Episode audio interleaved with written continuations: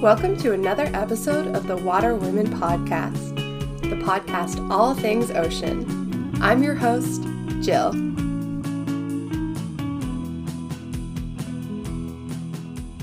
Hey, pals! Welcome back to another episode of the Water Women Podcast.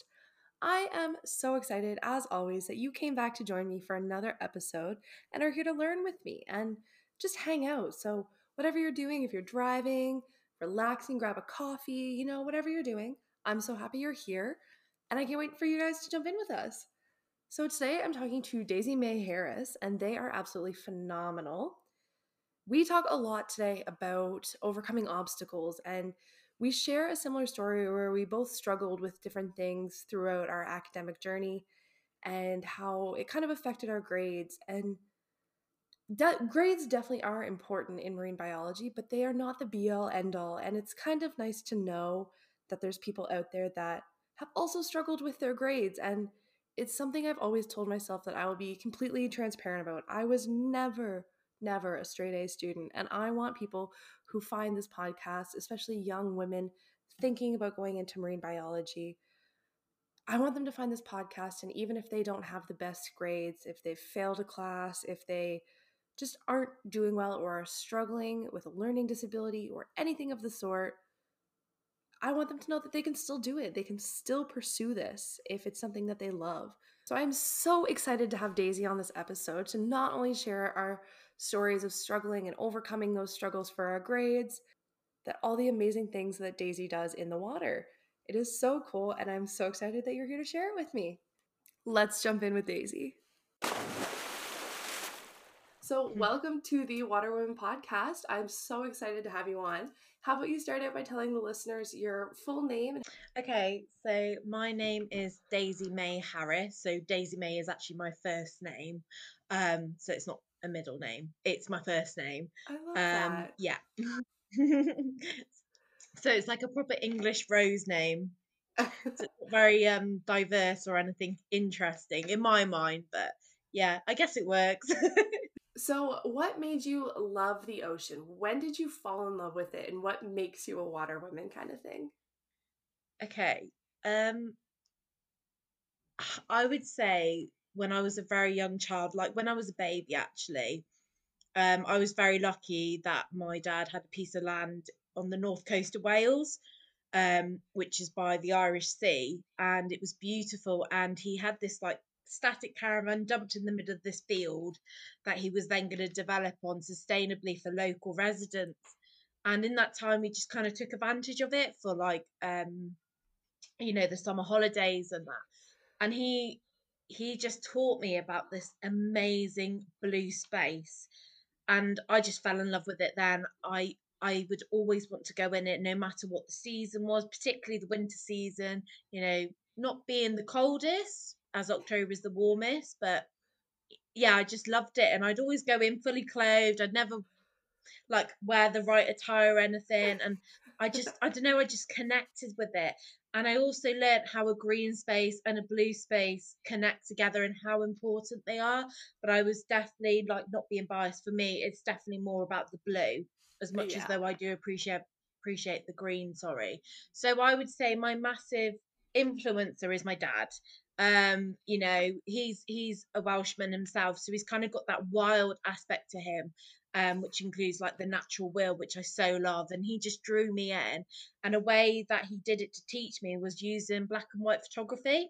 So we take Oh, no pictures of um, species, particularly wetland birds or seabirds, and you know, you would never know how the picture would turn out because it was disposable. So as a treat, once a month we go to Jessops and get them printed, not ever knowing how these the quality of the photos were going to be and then I would have to learn myself what that bird was by using like a bird book or something like an ID book, like the RSPB one's brilliant. And yeah, just fell in love with it and just read a little bit, you know, with his encouragement and obviously help.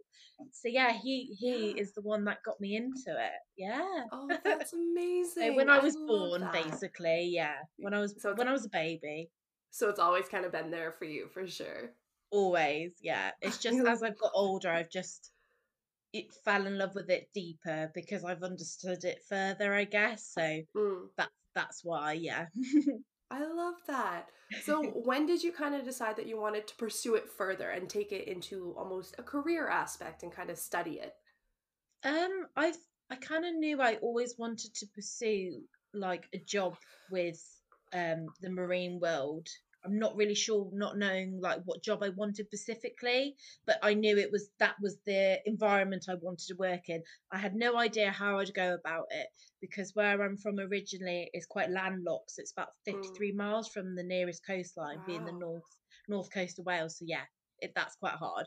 Um, and there's no real aspects or influences of doing such a career.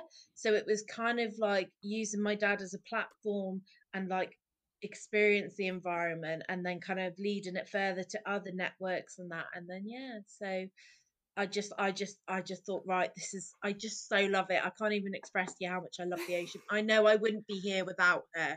And I do refer her to as a female as well. So if I'm Oh, sexist, I'm so sorry to absolutely. listeners I'm so No sorry, but for me, she's a female. I feel every like energy and emotion she throws. Like I love it. So yeah, so that. Yeah.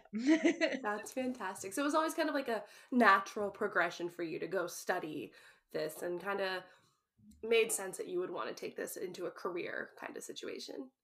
Definitely. I didn't think I'd ever actually be able to study it or even get a career out of it because it's so specialized and there was nothing really provided in my hometown. So that's when I had to realize, oh, I'm going to have to travel further afield, you know, i.e., Yeah. Cornwall. And I was lucky as a child. I used to travel to Cornwall anyways for my holidays. And I was then exposed to this environment that I kind of already knew.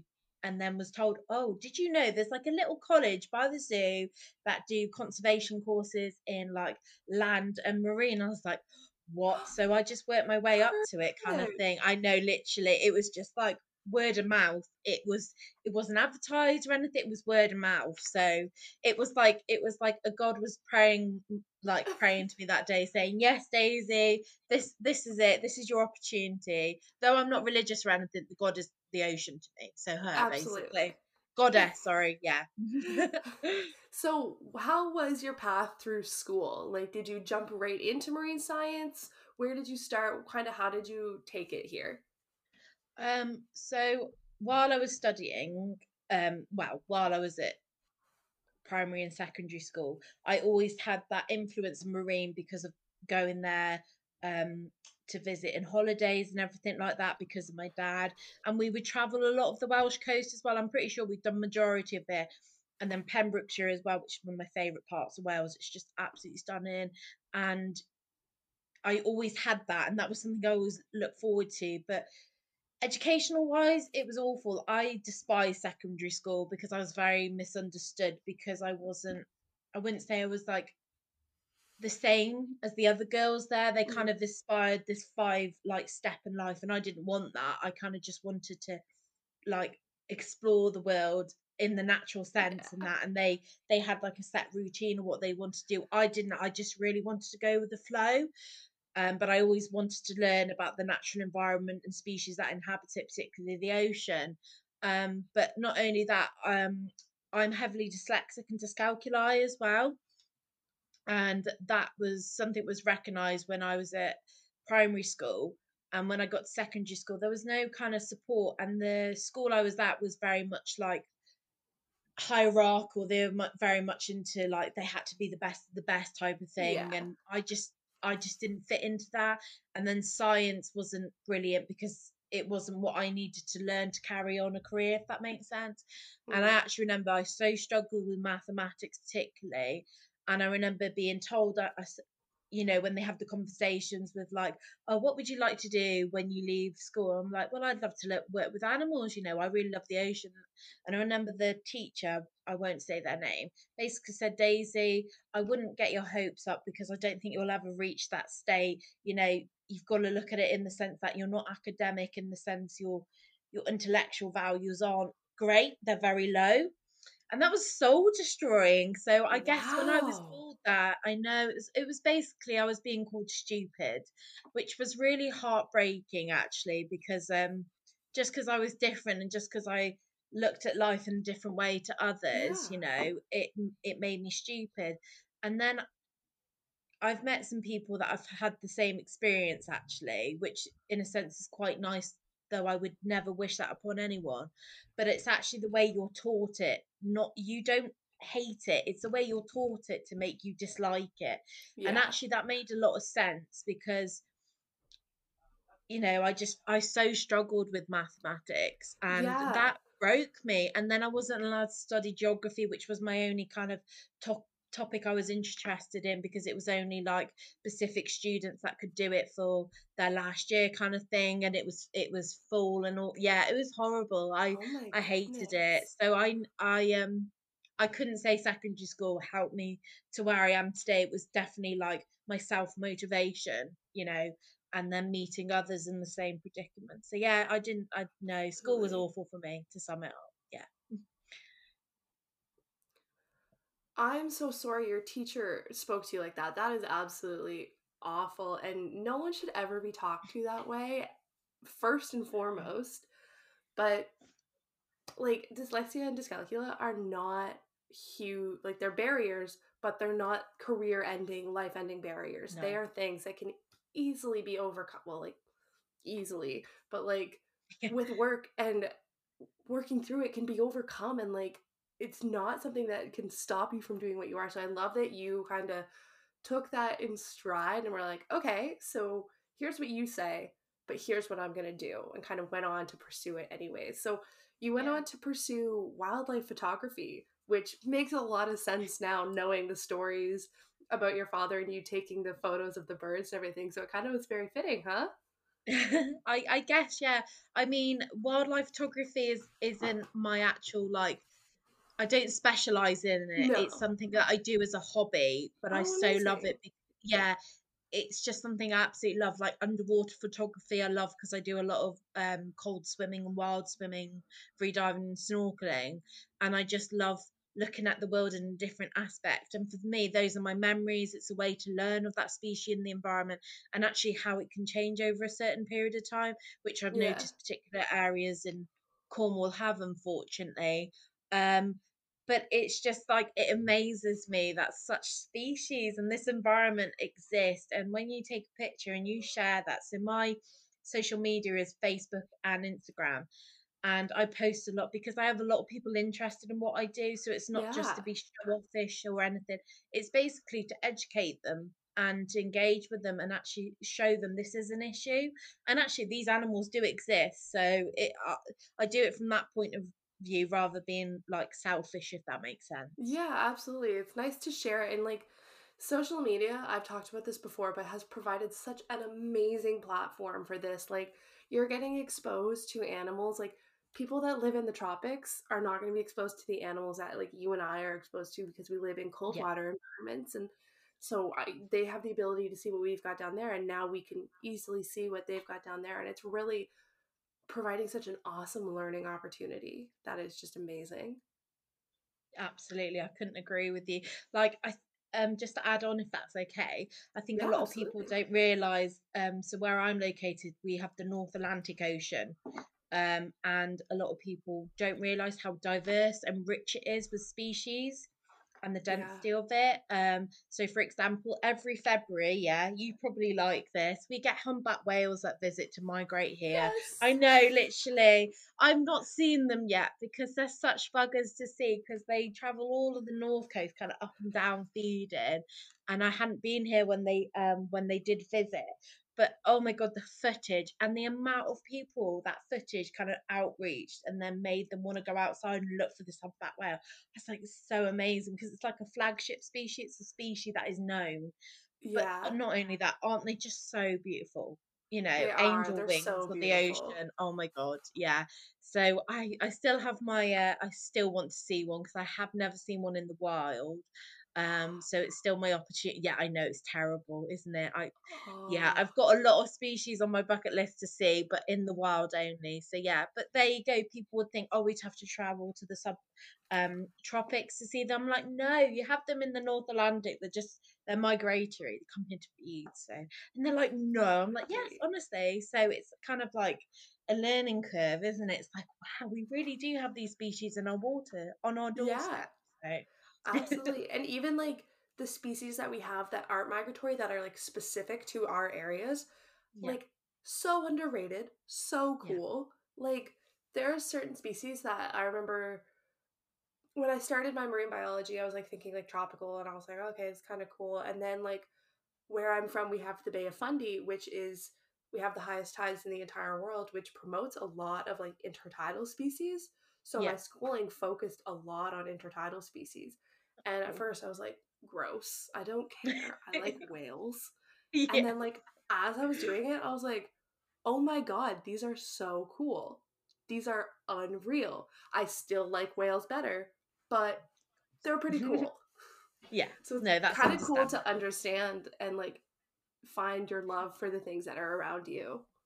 Yeah, absolutely. And to be taught that, you don't really understand it until you taught it. So there's always that aspect, isn't it, about the intertidal species. You kind of you need to be exposed to that environment to be actually like, you know, a bit a bit like overwhelmed at first because it's like, wow, these these are real. good word for that. Yeah. Yeah, yeah, I would say so definitely. But yeah, Your first introduction to like a super cool marine species is going to be overwhelming. Like I will never forget the first time in my adult life that I can easily remember that I saw a whale. Like I was on the boat and I was just like my eyes were huge. My mouth was like literally wide open and I was like, "Okay. Okay. Okay, I'm I'm sold. This is what I'm doing forever." Like it was just end of the line for me. I knew. And you're not always to know, like you're not always going to have that Yeah. straight line, but it's always going to be an overwhelming experience of this is unreal. Yeah, definitely. Oh I no, that's so it. beautiful the way you speak about humpback whales. Like Oh, that is love them. definitely your yeah, no, I love that. Oh, I can I'm feel known that even through virtually. I'm known as whale girl. So I I love have my like uh, whale necklace. I have a whale tattoo. Um, there's one whale. That's a gift from a friend. That's a gift from a friend. So like it's to the point where like the only gifts I get are whale gifts, which I'm not complaining about. I love it. Like it's fantastic. That's brilliant. That is amazing. So, where did your schooling journey take you after secondary school then? If you didn't have such a great experience with sec- post secondary or with secondary school, and did it kind of it must have deterred you a little bit, like kind of like, do I want to pursue this? Do I Um, want to do this? Yeah, no, that makes sense. I mean, don't get me wrong, it, it really upset me. It made me feel like such an invalid human being, you know, and Which is be honest, incorrect.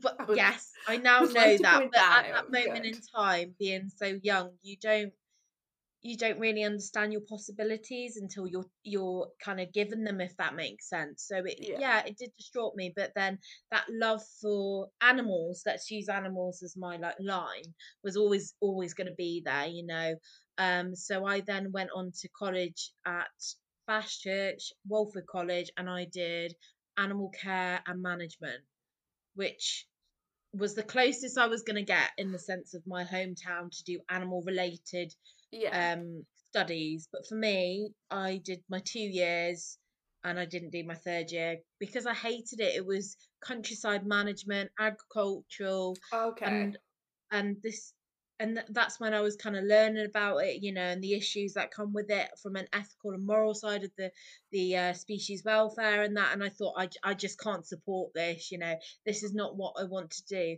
but it gave me an idea actually how many different types of jobs you can do within the animal sector as a whole my god but that wasn't for me so I got a subsidiary degree, meaning I didn't get the whole degree. And then that's when I was like, I had a year off and I worked and I kind of adventured, and that was like, hmm, what should I do? And I and I was like, do you know what? I really need to get my mathematics because I never got my mathematics in GCSE, and I've always loved photography. I love wildlife.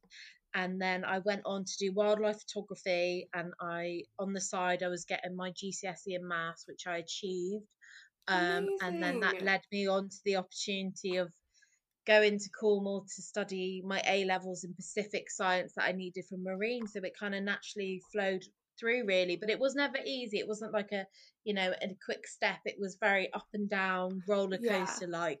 But I, I got there and to be honest it happened for a reason you know it wasn't supposed to be a smooth ride it was supposed to be a bit you know bumpy to give you life experiences so yeah no Absolutely. I, i'm glad I, i'm glad i went to the first college because it certainly opened my eyes to this this industry let's say that i wasn't for so yeah that was good in a sense Absolutely. And nobody's path is going to be exactly linear. Like everybody no is going to have ups and downs and bumps. And that's like going into it thinking, like, okay, I'm to graduate, I'm to go to this school and get this and do this and this and this is kind of like a, you're setting yourself up almost for failure because it's not to happen like that. Like I remember thinking like I, like when I graduated high school, I was like, okay, I'm to go to university. I'm to get my undergrad in my undergrad degree in four years. I'm to go do a master's right away.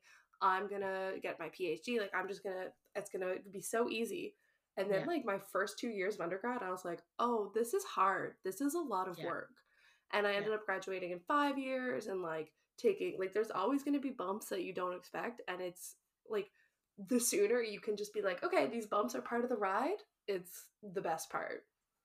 Absolutely. I couldn't agree with you more that it's so nice to hear others that haven't had this smooth ride because actually when I speak to individuals that say that it's been all smooth, um, I just feel that's not realistic enough and I feel like they Mm, haven't learned particular life values that have led them to where they are today, you know. So, you know, I, I'm pleased that it did work out for them, but I would say for 98% of us, it's very it's like the ocean on a bad day, isn't it? When the waves are going crazy. When the waves are going crazy, it's beautiful. All her emotions and her energy ex- expels out of her, so it can be a Wavy good days are my favorite. So, you know, I love that wavy days. That's cute. I love it. Pursuing science in general, whatever you're going to pursue, is going to be complicated. You're going to have difficulties. You're going to have moments where you're like, that's it. I'm done. I don't want to do it anymore.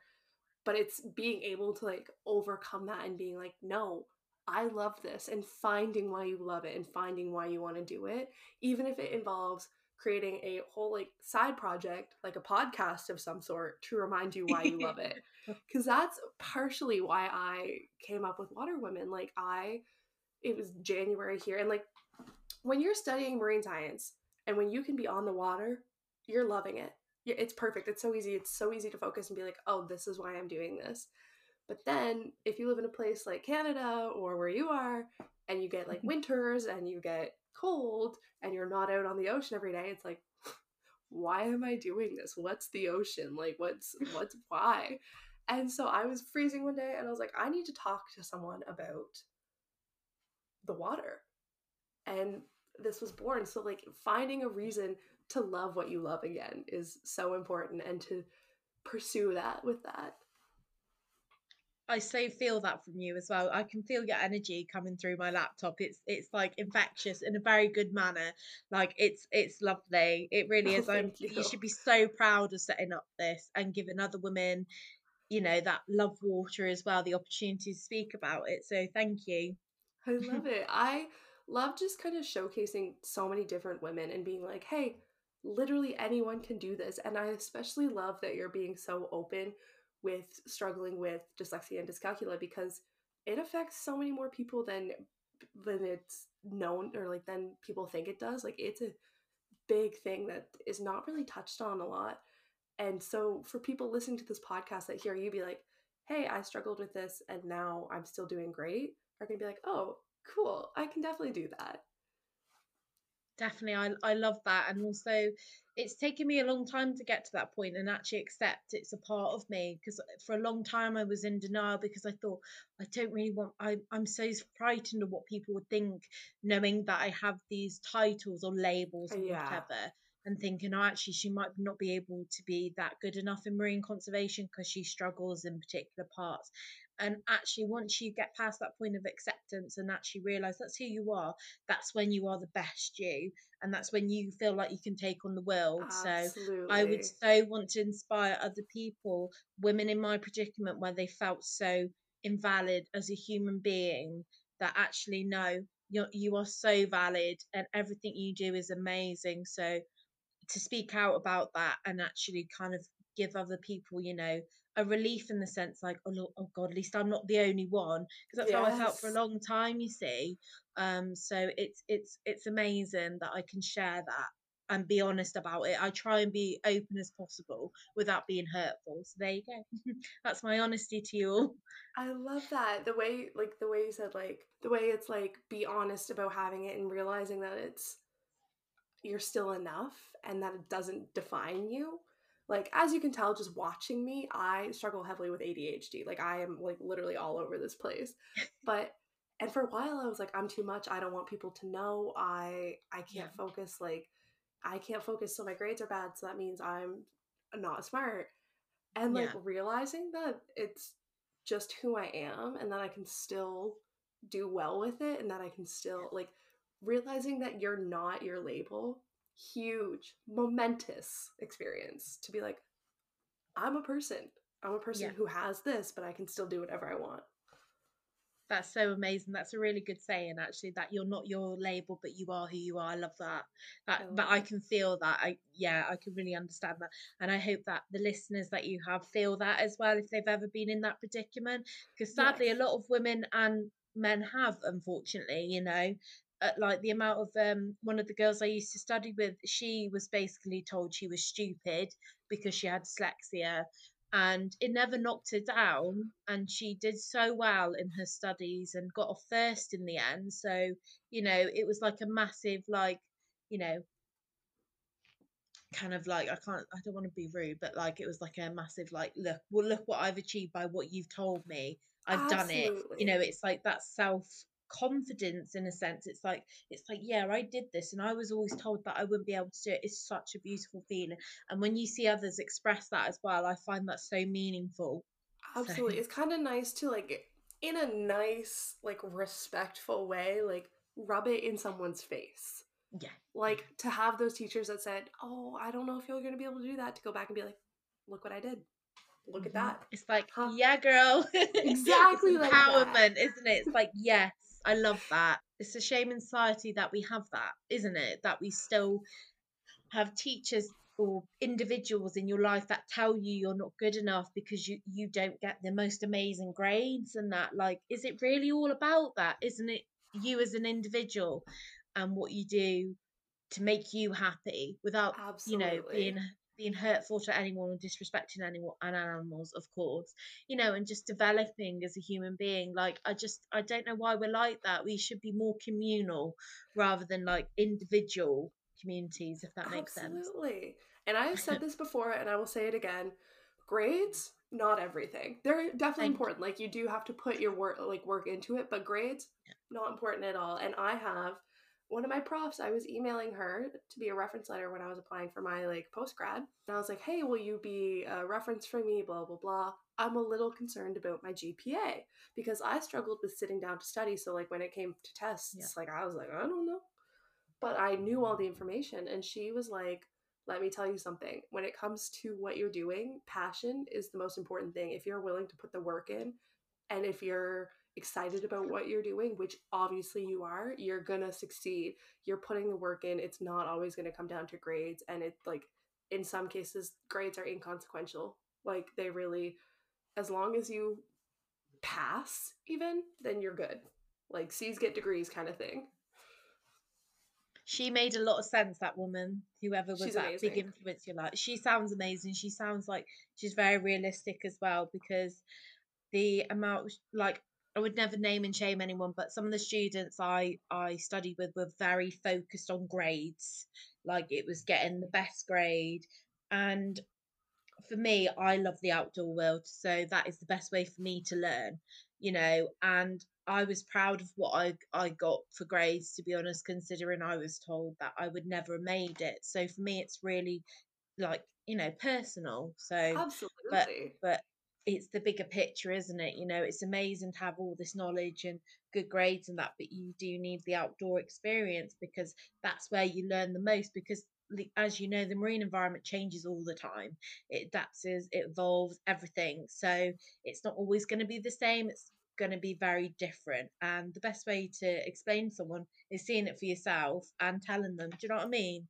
Absolutely. So yeah, I, I feel that she she was a very sensible lady. She's amazing. And for uh, my friends listening that went to the same school that I did, it was Barb. Just giving Barb a shout out. Everyone's gonna know Oh, it was Barb. Barb. Barb's amazing. Barb's everyone's Oh. like favorite prof. You either like really love Barb or you're like Barb's class was the hardest class I've ever taken in my entire life, Yeah. kind of thing.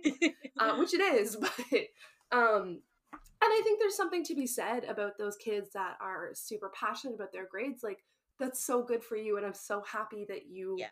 are putting that work in and you're getting these results. But like, there's no right or wrong here. Like we're both on the same level, kind of thing. Like Yeah. just because I don't have the best grades as you, the same grades as you, doesn't mean I'm not as smart or on the same level Yeah. or deserve to just be treated with respect from that. Like there's like I I have some friends that I went to school with that are probably the smartest humans I've ever met in my entire life. Yeah. Like weirdly smart.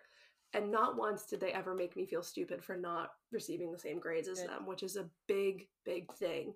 Like there has been so many of my friends that will do excellent on a test and then they're like, Oh, how'd you do? And I'm like, I don't want to talk about it. And they're like, Okay, no worries. And like just then the next test they'll be like, Hey, do you want to study together? And I'm like, Yeah, maybe that would be great. And like I'm so incredibly thankful that I have friends like that and that people who are getting those good grades are not just like they're putting in the work too. They're working hard. They like it's kind of like flip sides of the coin, like whichever side of the coin you're on, you're gonna be like, this is the best side, or like this side has the hardest troubles, but like everyone's going through the same journey and like we talked about like the bumps and everything, you don't know somebody else's bumps. no. So like just because they're getting good grades doesn't mean they're having the best time. So I love Right. that we're touching on both of those and being like everyone's having a great time. Yeah, no, totally agree with you.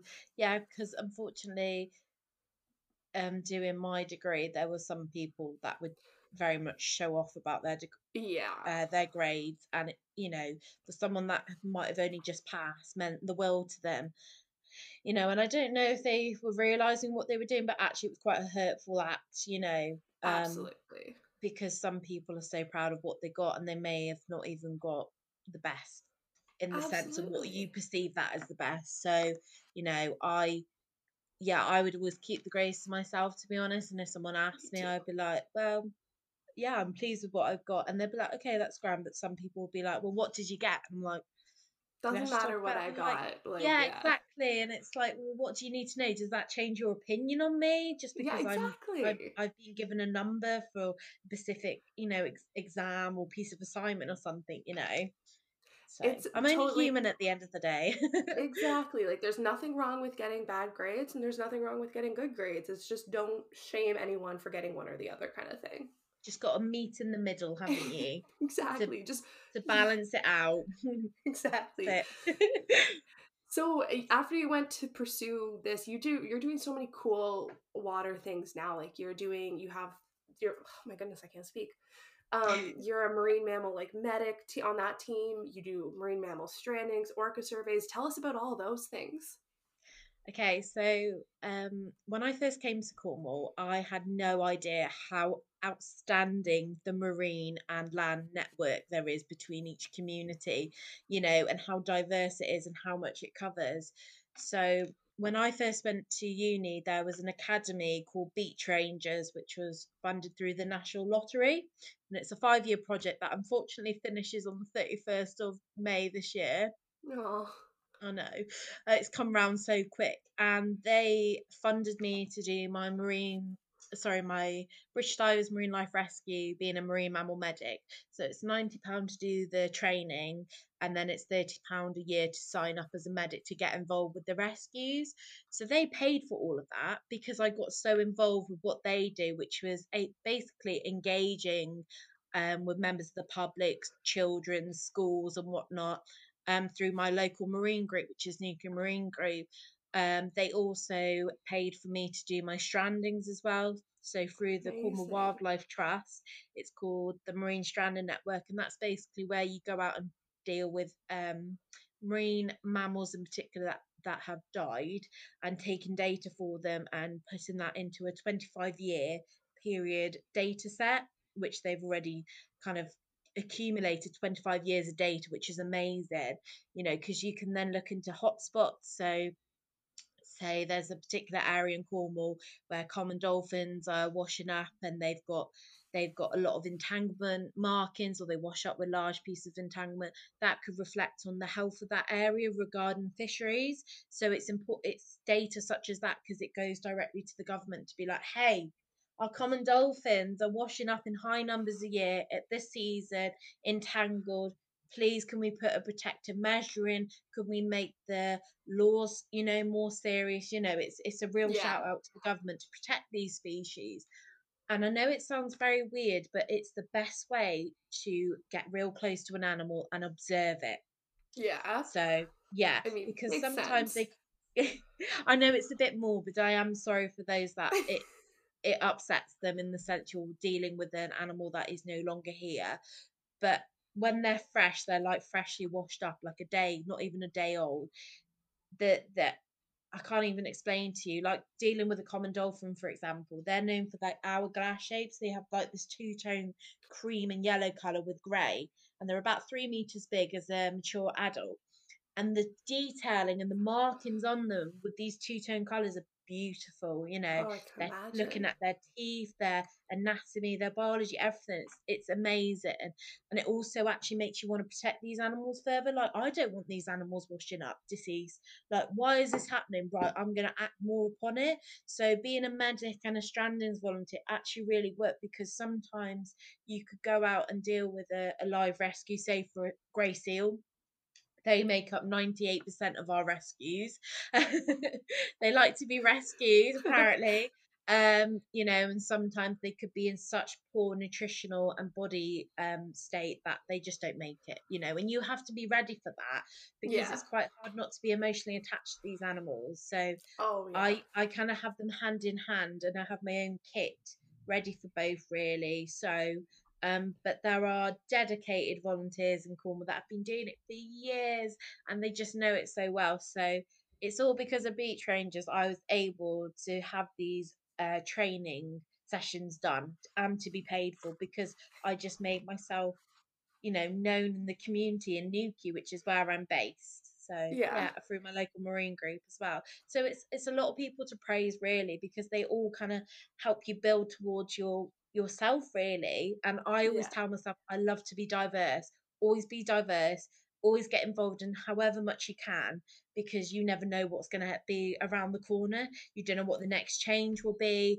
you know so yeah so they're just some and then orca surveys i've done a few so orca survey whales, porpoises. You, no way, you do orca surveys. That is. I do orca surveys. Um, I actually just want to jump in really quickly before we oh, start oh, yeah, talking about sorry. that. No, no, no, no. Absolutely, keep going.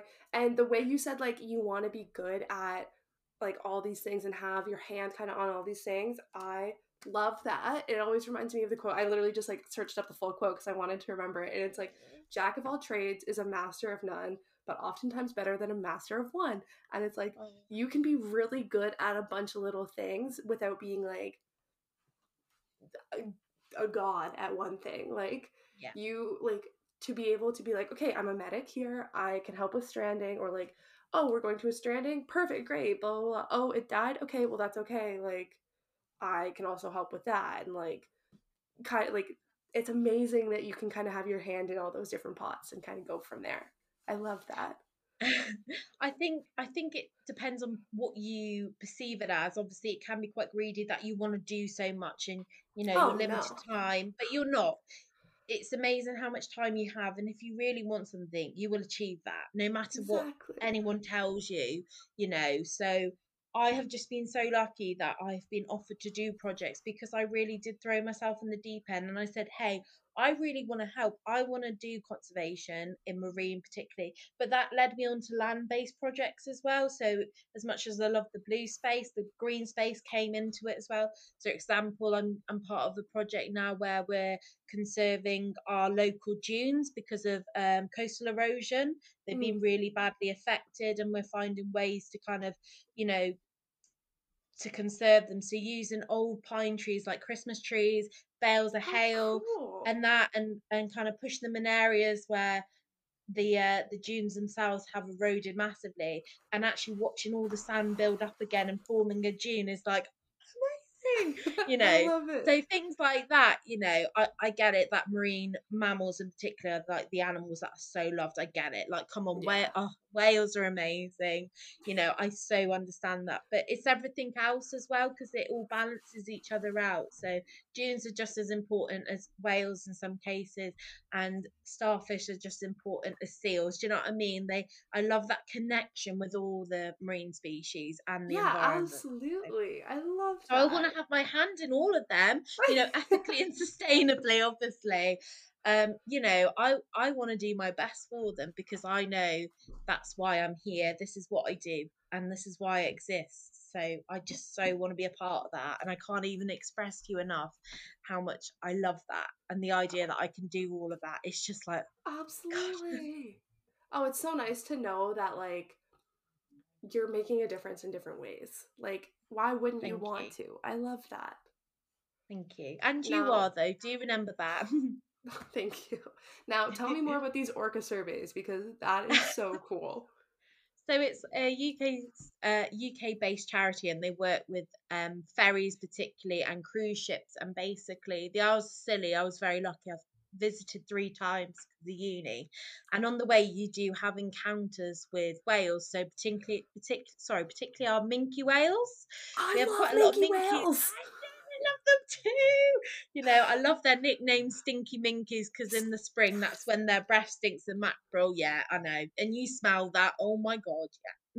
I actually it. know I know that a lot of my friends who are going to be listening to this episode are going to give me a hard time because I complain about minkies a lot and say that I hate minkies. No, come on. Well, so I worked on a whale watching boat for a really long time and like the past two summers like all we've had were minkies. And like I love minkies. They're fantastic. But when you see them every day, it's kind of like, okay, it's a minky. But um so I will complain about them. But I love minkies and I think they are so cool. I love them. They're so cool. So I'm so excited that you get to see them. Yeah, we, we do quite regularly actually, and just off the coastline, which is beautiful. You know, oh, there's a minky, and sometimes in the spring you can smell them, and it is it is oh, oh gosh, it hits you yeah, they are stinky minkies, but you know that's just what they do as a species, and it makes me appreciate it. And they're one of the smaller species of whales, so it's just like, oh, I just love it. Small, thirty. yeah, well, what? well, yeah, you know, um, in the sense of in comparison to a blue whale or yeah. a humpback whale, they are tiny. they are. I know. I always like love saying that. I'm like, and this is like the smallest whale that we get here. And people are like, oh, small, and I'm like, well, 30 feet. And they're like, that's not small. And I'm like, comparatively comparatively it is. Yeah it very much is. So um and then we get a lot of porpoises which is lovely mothers and calves particularly. Um this is like the summer season so when you come out of spring into the summer this is when the surveys happen for the Isles of Scilly and they do winter ones as well. And then we do get basking sharks there as well so they do get recorded though there.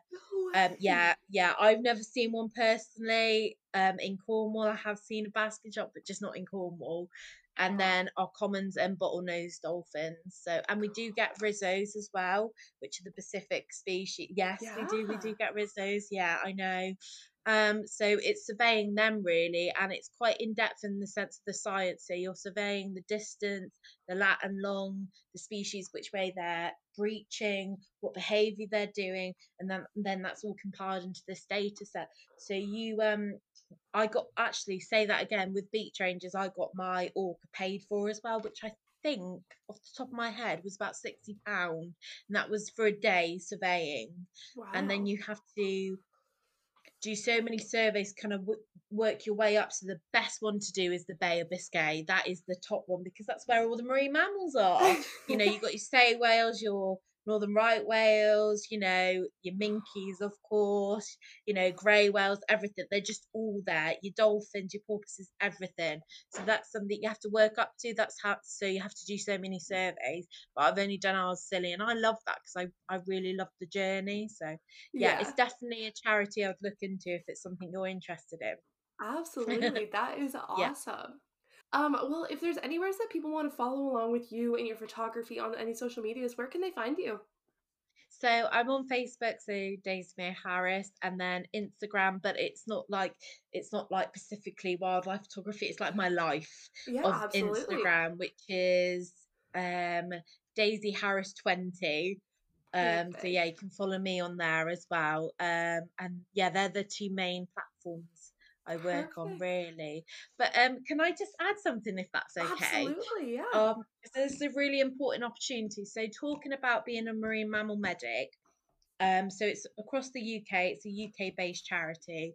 And at the moment in Cornwall, we are raising funds to build a new seal hospital unit Oh because we are getting so many seals in. We've already had over a hundred, and it's only been four months of doing um, rescuing. So yeah, we've had quite a few in, and the Cornwall Seal Sanctuary is a massive um, organisation that rehabilitates the seals in Cornwall as well as BDMLR. But we are trying to raise funds. We're trying to mm, raise 30 grand altogether. We're already made halfway, but I can provide you all the details. And if that could be shared with this podcast, I'd so appreciate it. Absolutely.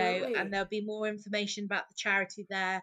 And if you are UK based, how you can get involved with becoming marine mammal medic that might lead on to other opportunities abroad and overseas etc so yeah yeah so it's for the seals basically in cornwall they need um, a medical facility to provide with the amount that we rescue, really. So, Oh yeah, I just thought I'd add that on. I'd be like, go seals! Absolutely. yeah. That will be linked down in the description. You'll be able to find that no Thank problem. you. I so appreciate that. Of course. Well, thank you for joining me today on the podcast. It was absolutely fantastic to have you on, and I can't wait to share this episode. Thank you so much for having me. You've just been wonderful. You just, I can't stop smiling. Thank you for listening to another episode of the Water Women podcast. I love sharing these stories with you, and I love that you love to listen. Make sure, if you like the podcast, you're leaving a review and liking and subscribing to the podcast. It really helps us out.